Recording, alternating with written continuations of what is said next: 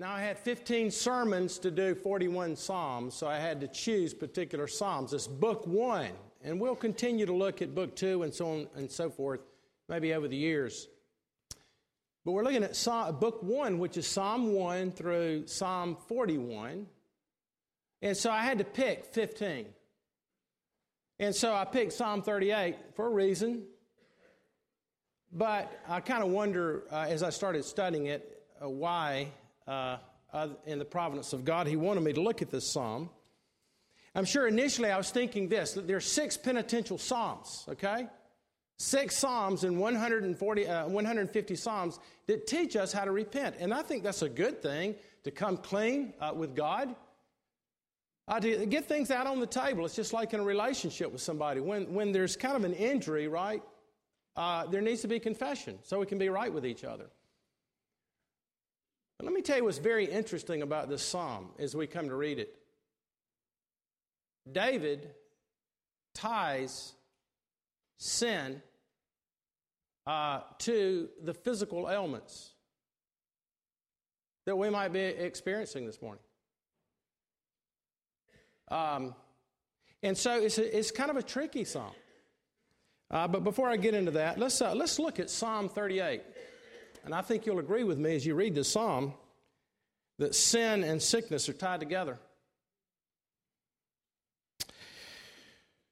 O Lord, rebuke me not in your anger, nor discipline me in your wrath. For your arrows have sunk into me, and your hand has come down on me. There is no soundness in my flesh because of your indignation. There is no health in my bones because of my sin. For my iniquities have gone over my head. Like a heavy burden, they are too heavy for me. My wounds stink and fester because of my foolishness. I am utterly bowed down and prostrate. All the day I go about mourning, for my sides are filled with burning, and there is no soundness in my flesh.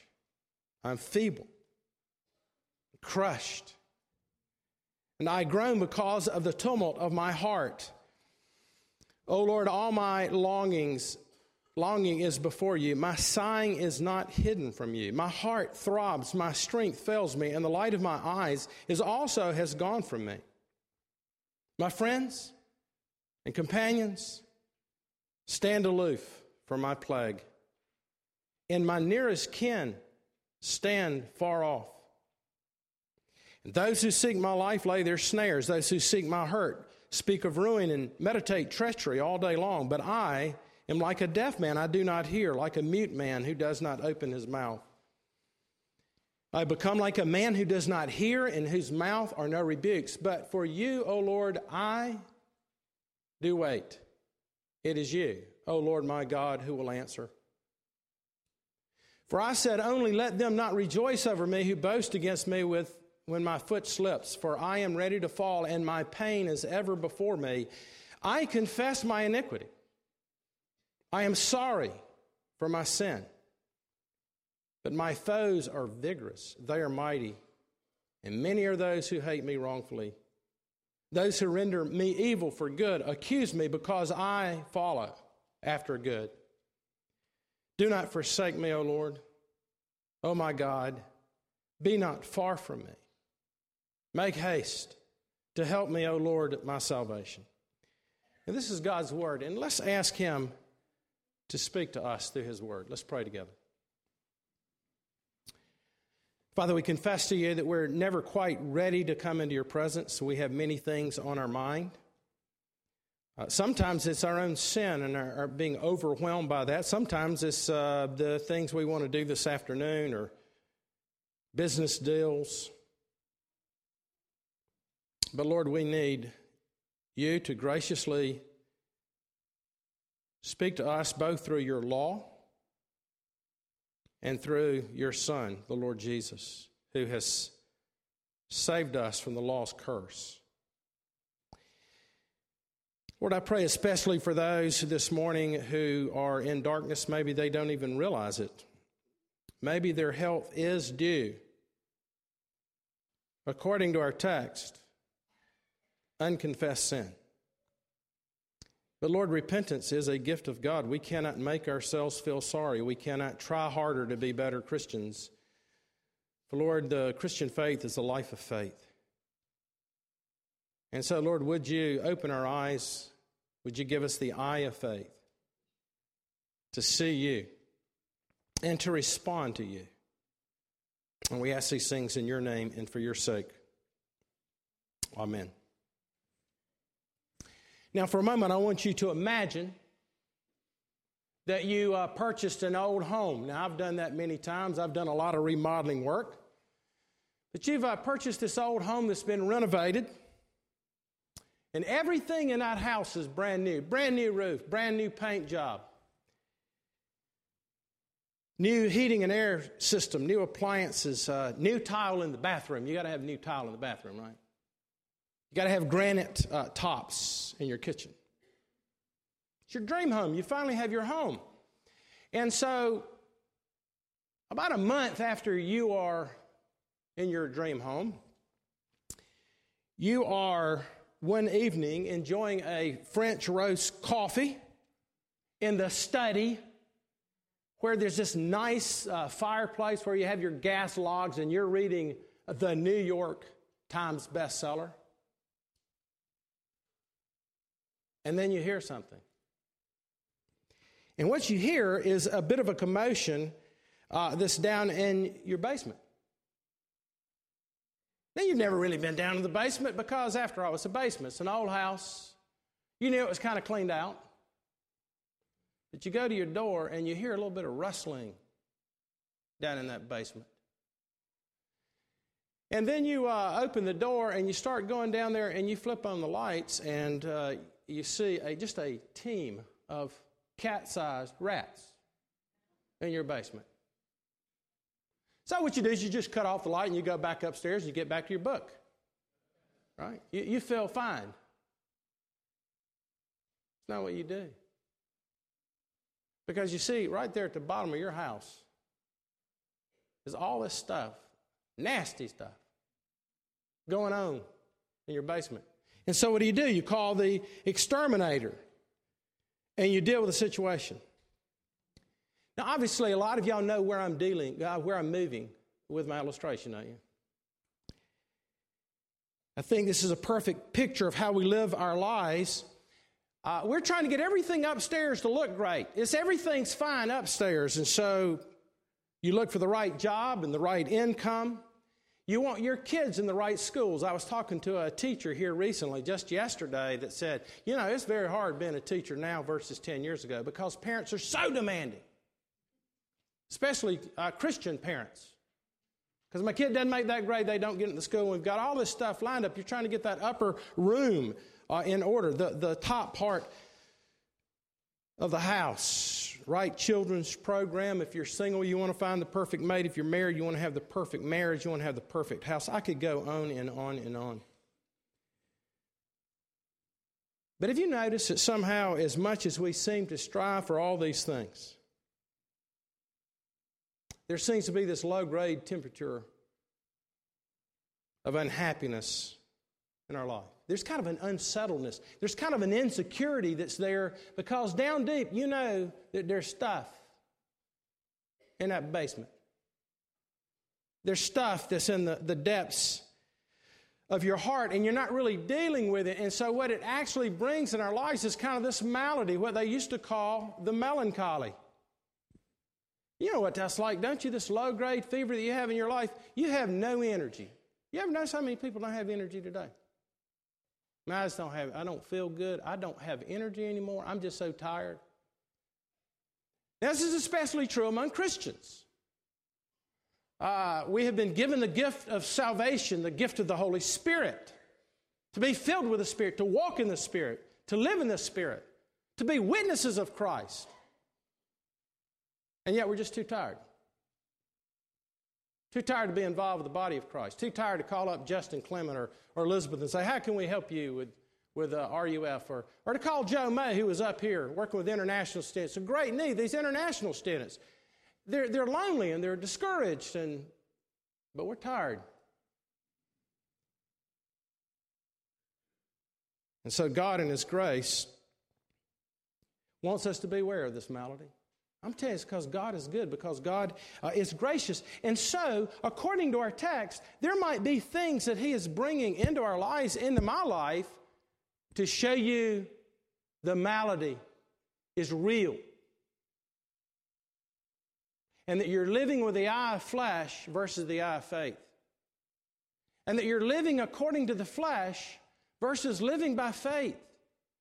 In the Son of God who loved me and gave Himself for me. Therefore, Paul says, I am crucified with Christ. In the life that I now live, I live by faith. Right?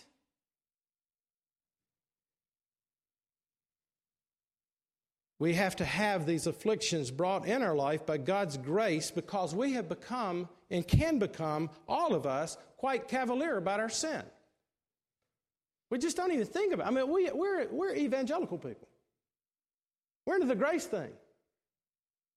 And so we're not really understanding the importance of dealing with sin that's really there in our lives, unconfessed sin. That's what I think our text is talking about. So here's what I want us to see this morning. God brings discipline in our lives as a loving Father to break the fevers of latent sin this fallen world infects us with.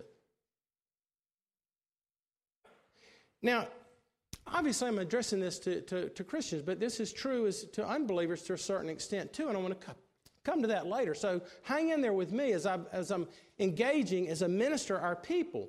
But First John says this, do not love the world or the things of the world. If anyone loves the world, the love of the Father is not in him. For all that is in the world, the desires of the flesh and the desires of the eyes and the pride of life is not from the Father, but is from the world. And the world is passing away along with its desires, but whoever does the will of God abides forever. Do y'all see that in that text? And that doesn't mean that you can't accomplish things in the world. It can't mean that you can't be the best at what God's called you to be. I really believe that. If you're a doctor, you should be the best doctor because you're a Christian doctor. If you're an athlete, you should be the best athlete. You should work harder than all the other athletes. Why? Because you're a Christian and you do it for the glory of God. But you're always doing things well aware that these temptations that are there that begin to bring this low infected fever in our lives that bring melancholy in our lives and lack of energy. Now, before we look at the body of the text, I just have to say this. I didn't really want to preach this sermon. As I started looking at this text, but you know, I'm bound by the text. As a minister of the gospel, I must say what this text says. Because it's hard enough to get anybody to even think about sin. And matter of fact, if you're already going, oh, there you go, these Presbyterians, sure, they sure love to talk about sin. Well, it's because you're a sinner. And I'm a sinner. And we tend to smooth it over. And but I hesitate because this text teaches us not only should you look at your sin and deal with your sin, but it's saying that the reason some of you might be sick is because of sin. Y'all know where it says in 1 Corinthians 11, when we do the Lord's table? And we're given instruction about the Lord's table. Many of us take communion, don't think that much about it. But the Apostle Paul's very clear that if you partake of the Lord's table in an unworthy manner, which means you're flippant about it, then you're eating and drinking not life but death because faith is not attached to the elements. And so where some people are growing in Christ and their marriages are flourishing and their lives are flourishing, you are eating and drinking condemnation. I think that's in the New Testament. So, but let me tell you why I'm really concerned about this, because you have to be real careful about this text, because there are some of you who are sick, and it has nothing to do with sin. Okay? I was in the hospital this week several times. But there's a beautiful young woman who's been attending our church. Some of y'all know her. And she woke up about almost a week and a half ago and went and said, "Yeah, I need to go to the doctor." Goes to the doctor. The doctor says, "You know, you need to We need to get you examined. And so found out she had a tumor. And you know what? She had to be operated on within 8 days. Let me tell you something about this young lady. She loves the Lord Jesus Christ. I have no doubt in my mind that she is not under the knife because of her sin. There are some of you who are struggling with depression. Some of you might struggle with it all your life. I don't know. Many of you, as a matter of fact, the statistics would say very, very high that you are on some medication. I talk to people all the time who are on medication. I think that's a blessing of God. I work with Steve Teletsky, and he's a counselor, and Fletch McClellan, and others. And we talk about this, about somebody's need. And in fact, I remember years ago reading about a preacher named Archibald Alexander, who was a great preacher 150 years ago. I think he taught at Princeton Seminary. But when he had to preach on the law, the Ten Commandments, because there are hard-hearted people in his church, you know what he would do? I remember reading this. I'll never forget. I was reminded of it last night at a wedding I went to. But he would get on his horse and he would ride out to all the people who had the melancholy. He would lovingly go to people who struggle with depression and have since maybe all their lives, and he would say, "Now, John, Mary, I've got to really preach towards some folks, and it doesn't apply to you, so don't come to church Sunday. The last thing I want you to do is go down the hole because you beat yourself up enough." But always in this congregation right here at Redeemer, I have people who are tender of conscience, who need to know that God is with you in the midst of your affliction. And then there's some of you, and you know who you are, whose hearts have hardened because of the gospel of grace. Rather than grace bringing you to a point where you're repentant and knowing the love of God, you become cavalier about grace. And so maybe the solution is not another pill to kind of deaden the senses of your sin against God and against those who live with you. So I think this is clear in the text, and there's three things to look at that I think you'll see. And the first is this. Now the question is, okay, so David's afflicted, but he believes God's merciful. How does he work his way through this? Because we've got to work our way through this. Well, the first thing to see is that he acknowledges that he's suffering. He's not a stoic. And at the same time, he's not this person who's just running out to everybody and saying, "I'm dying." He comes to God. And in verse 1, he says, "O Lord, rebuke me not in your anger, nor discipline me in your wrath. Your arrows have sunk into me, and your hand has come down on me." David's crying out to God. And why does he do that? Well, let me tell you something about David. David was a man who knew the Scriptures. For whatever his failures were, and there they are, they're bigger than David. We talk about David. Everybody talks about David's sins. But we only talk about a couple of them. We don't talk about the ones that took place when he was 38 and 39 and 40 and 46 and 49 and at the end of his life where he's taken a census as though he built the kingdom versus God. And there's a curse upon the people. But one thing that David knew was the Bible. And he knew the law of Moses. And so David understood that there's a true God. You see, the reason Moses' writings are so important to us today, because if you want to know why things are the way they are, just read the first three chapters of Genesis. Now, David did.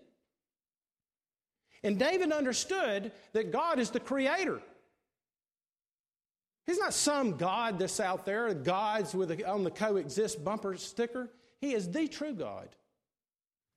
But David also understood that when he created us human beings in God's image, but man fell. That Adam and Eve sinned, and when they sinned, that's why everything's messed up, okay? That's why there's evil in the world. David believed that. David understood that. David understood that in Genesis chapter 6 that God wiped out the whole earth because of the sins of man. I don't think we have that view of man today. Do y'all think we really have that view? It's like, come on, you got to be kidding me. We're wonderful people. Well, just go ask your spouse. If she wasn't like a flood every now and then to at least scare you. And again, if this doesn't resonate with you, then the rest of the sermon won't make any sense because you're probably healthy and sleek. But the psalmist says that in 73. He says, listen, the pagans, they have no problems, so why do I? They're sleek, everything's great. But that's not who I'm addressing. I'm addressing you this morning who are getting to the point where you're so depressed, so discouraged, so sick. Maybe some of you have cancer. Maybe some of you are going to find out you have cancer this week. But in spite of all of these things that David knows about God and knows about man, the thing that gets him crying out in the midst of his stuff is that he believes that God is a God who's here. When you wake up in the morning, He's there. When you sin at 10 o'clock, He's there. When you run into the back of somebody like I have at least 10 times, and that was before there were cell phones. Thinking about my beautiful wife. Just ran right in the back of people. But when my brother committed suicide, I knew he was there. You see, David understood this, and so he cries out. And you know what he cries out? He starts giving God his symptoms. And you see him all the way from verse 3 all the way to verse 11. There's no soundness in my flesh, verse 3. There's no health in my bones. Verse 5, my wounds stink and fester. Now, he probably had some skin disease. And if you know anything about the Jews, if you had a skin disease, nobody's touching you because you're unclean and couldn't go into the presence of God. I'm utterly bowed down and prostrate all day. I go about mourning. Verse 7, for my sides are filled with burning and there is no soundness in my flesh. Have you ever heard of tension? Your back starts hurting. And every part of your body starts hurting. Have you ever thought maybe it's because you're not resting? Because you think God's against you. He's not for you. And so you work and you work rather than resting and resting. Verse 8, I am feeble and crushed. I groan because of the tumult of my heart. My heart throbs. My strength fails me. Have y'all ever heard of panic attacks? Man, they're huge today. I mean, I bet if we took a poll in here, I bet 25% of the people in here have had a panic attack. I've had one. I remember when I was at Furman taking a Greek test, and it was all irregular verbs. And I panicked. I said, sir, could I go to the restroom before I wet my pants? All these symptoms are here, but notice then in verse 11, it says, my friends and companions stand aloof from my plague, and my nearest kin, my dear ones, they stand far off. Now, how many of you are experiencing this today? Maybe, you've gotten so messed up, nobody even wants to have anything to do with you. Maybe you're there, I don't know. That's certainly what we see with David. When I was at seminary, I took one of the papers I had to write was on death and dying. It was writing about people who are dying, what they deal with. And it was a book by Kathleen Kübler-Ross, who was an expert in this area. She's not a Christian, I don't think. But she began to describe what it's like for a person who's dying. And she said, we grieve that one person, but they grieve everybody because they're losing everybody. And then she went on to say how it works. She says initially everybody hears the news, they hug you, they're sorry. And then they'll come by to see you and bring some things. But what do you say to somebody that's dying after a while? So after a while they begin to disengage the wives, the husbands, the friends. And they go from hugging and kissing to where they just kind of wave at the door. I think this is what David is experiencing. But the question is, why the suffering? Right? He's suffering. He's saying it. That would encourage you this morning if you're depressed or you're anxious or you're thinking about suicide or you're just so overwhelmed because of a continual pain in your life. Whether God heals it or not, you cry out to Him and say, Lord, my foot hurts. I'm tired of these migraine headaches. I'm struggling with this anxiety. Say it. Talk to God. Let it come out of your mouth. But why the pain? Why the suffering? And this is where you have to be careful because, you see, there's lots of reason that pain comes into our lives. Sometimes we see that the reason we suffer is because God is sanctifying us. He's setting us apart. He's at work in our lives.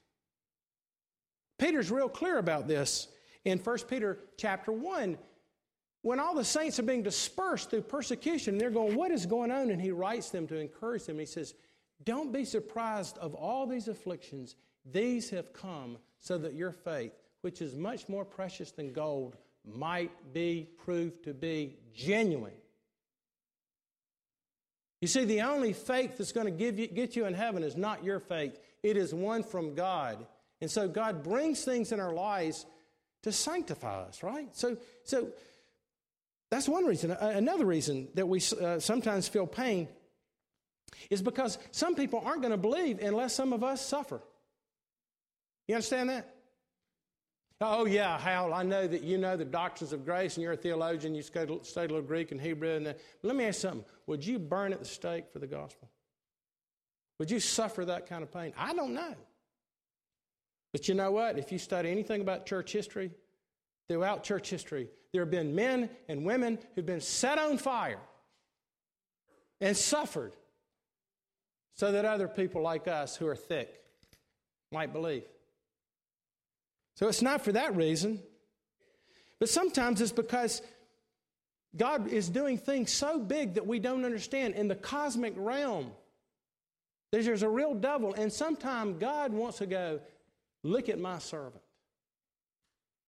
They'll remain faithful. You don't understand.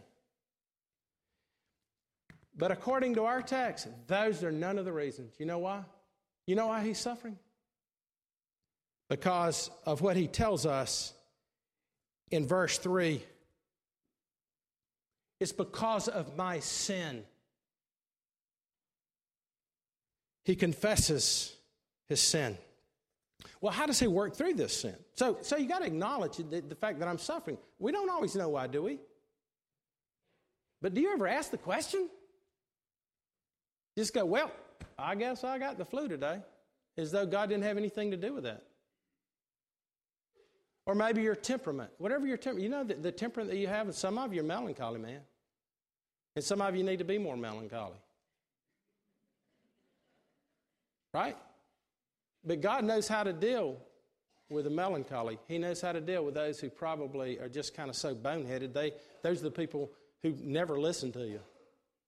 In fact, my wife showed me something very funny. She knew I was preaching on the sermon, and she showed me this cartoons of people who are really discouraged and the other people that don't get it. And it shows this person with their arm cut off and they're bleeding. And, the person that doesn't get depression says, well, just suck it up. You know? But we need to acknowledge that we suffer. And we need to ask why we're suffering. But notice how David works through his suffering. First, in David's case, he owns up to his sin. Verse 3, we just said that. Verse 4 says, for my iniquities have gone over my head like a heavy burden. They are too heavy for me. In other words, he's just kind of sitting out there not dealing with stuff in his life, and all of a sudden this great flood comes and he's overwhelmed with it. He's overwhelmed with it. Why is he overwhelmed with it? Well, because if you know anything about David, after he had the sin with Bathsheba, he hardened his heart. He wasn't budging. And can I tell you something?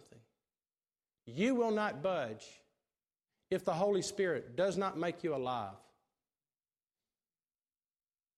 You know, you can talk about free will and God's sovereignty all you want to, but the Bible doesn't use those terms ultimately. It uses terms dead or alive. And you're either dead in your sin and you don't give a rip about what I'm saying and you're going, man, I hope he's done by 12. Or you begin to go, you know what, you're right about that. And maybe there is something wrong with me. Well, David acknowledges his sin. Let me tell you this week, on Friday, I got word that not somebody comes to Redeemer, but I got word that somebody in my sphere of influence here in Athens, Georgia, I'm sure y'all do not know this person, but they have been not feeling well. This person's married and has 4 kids.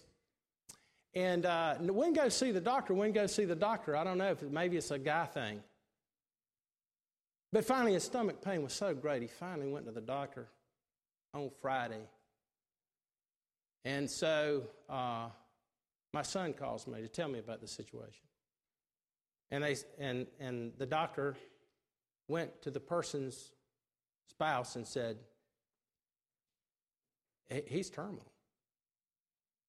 We could have done something about this. We could have done something about it. But he didn't come in until it's too late. He didn't deal with what was going on inside. You see, sin is real. Matter of fact, can I tell you this? You know why everybody really dies? It's not cancer. It's not getting hit by a Mack truck. It's not suicide. People die because the wages of sin is death. And so David gets it. And so he confesses with his mouth his sin. But notice this that gets you through it. I think that David through it was the fact that he still believed that God was with him. Notice what he says in verse 9. In verses 9 and following are kind of momentum toward the end of the psalm as he's working through it. So if you're willing this morning to go, man, maybe the reason I am depressed is because I'm so bitter. I'm so angry, and there's no pill going to get rid of that. You don't hear me saying don't take pills, did you? I'm not speaking to you. I'm speaking to you who won't deal with a simple solution, which is your sin. But notice what David says, verse 9, "O Lord, all my longing is before you. My sighing is not hidden from you." You see, David is basically, even in the midst of admitting that he's sinning, he's saying, Lord, I know I've sinned, but I long for you. This is the great mark of a Christian. What's wrong with me? But I trust in you. You know, it's very interesting. Notice in verse 11, the difference between verse 9 and verse 11. Look at verse 11. My friends and companions stand aloof from my plague, and my nearest kin, they stand afar off. You see, I tell you what, honest to goodness, if anybody knew you the way God knows you, everybody would stand afar off, wouldn't they? Wouldn't they? Second row, third row, fifth row back there. If, I've always said, you've heard me say many times, if you could take your top 10 sins, put them on a placard, and nobody can, you can't sin, but everybody else can. How many of y'all coming to church this Sunday? Nobody, but I know that about y'all. I got mine back here, you see, you can't see them. But not God. Not God. David understood that. You're not alone. And so sometimes God has to bring this pain and inflict pain in our life because we're so stubborn. But also, not only do you have to confess your sins to God, you really need to confess your sins to one another. And you say, where do you see that in the text? Well, all the book of Psalms, they're all open confessions. They're all a hymn book. We're supposed to confess our sins to one another. Does the New Testament say that? If you're not a Christian here today, let me tell you why you're so skeptical of us. I don't blame you, because we don't even know each other well enough to even have to confess our sin to one another. But to know one another is to be exposed. Let me illustrate this way before I come to my last point. You know, we do communion every Sunday. And everybody's standing up, and the assumption about you is that you're going, I need Jesus. I'm a sinner, and I need Christ. Again, the table will be fenced. You'll be told, hey, you don't want to do this if you're not, if you're not willing to admit your need for Christ. I didn't take communion last week. That's the first time I hadn't taken communion in about a decade. Because I felt my heart latching down. You ever felt your heart do that? Like, I will not forgive. And I knew without a doubt, I couldn't take communion.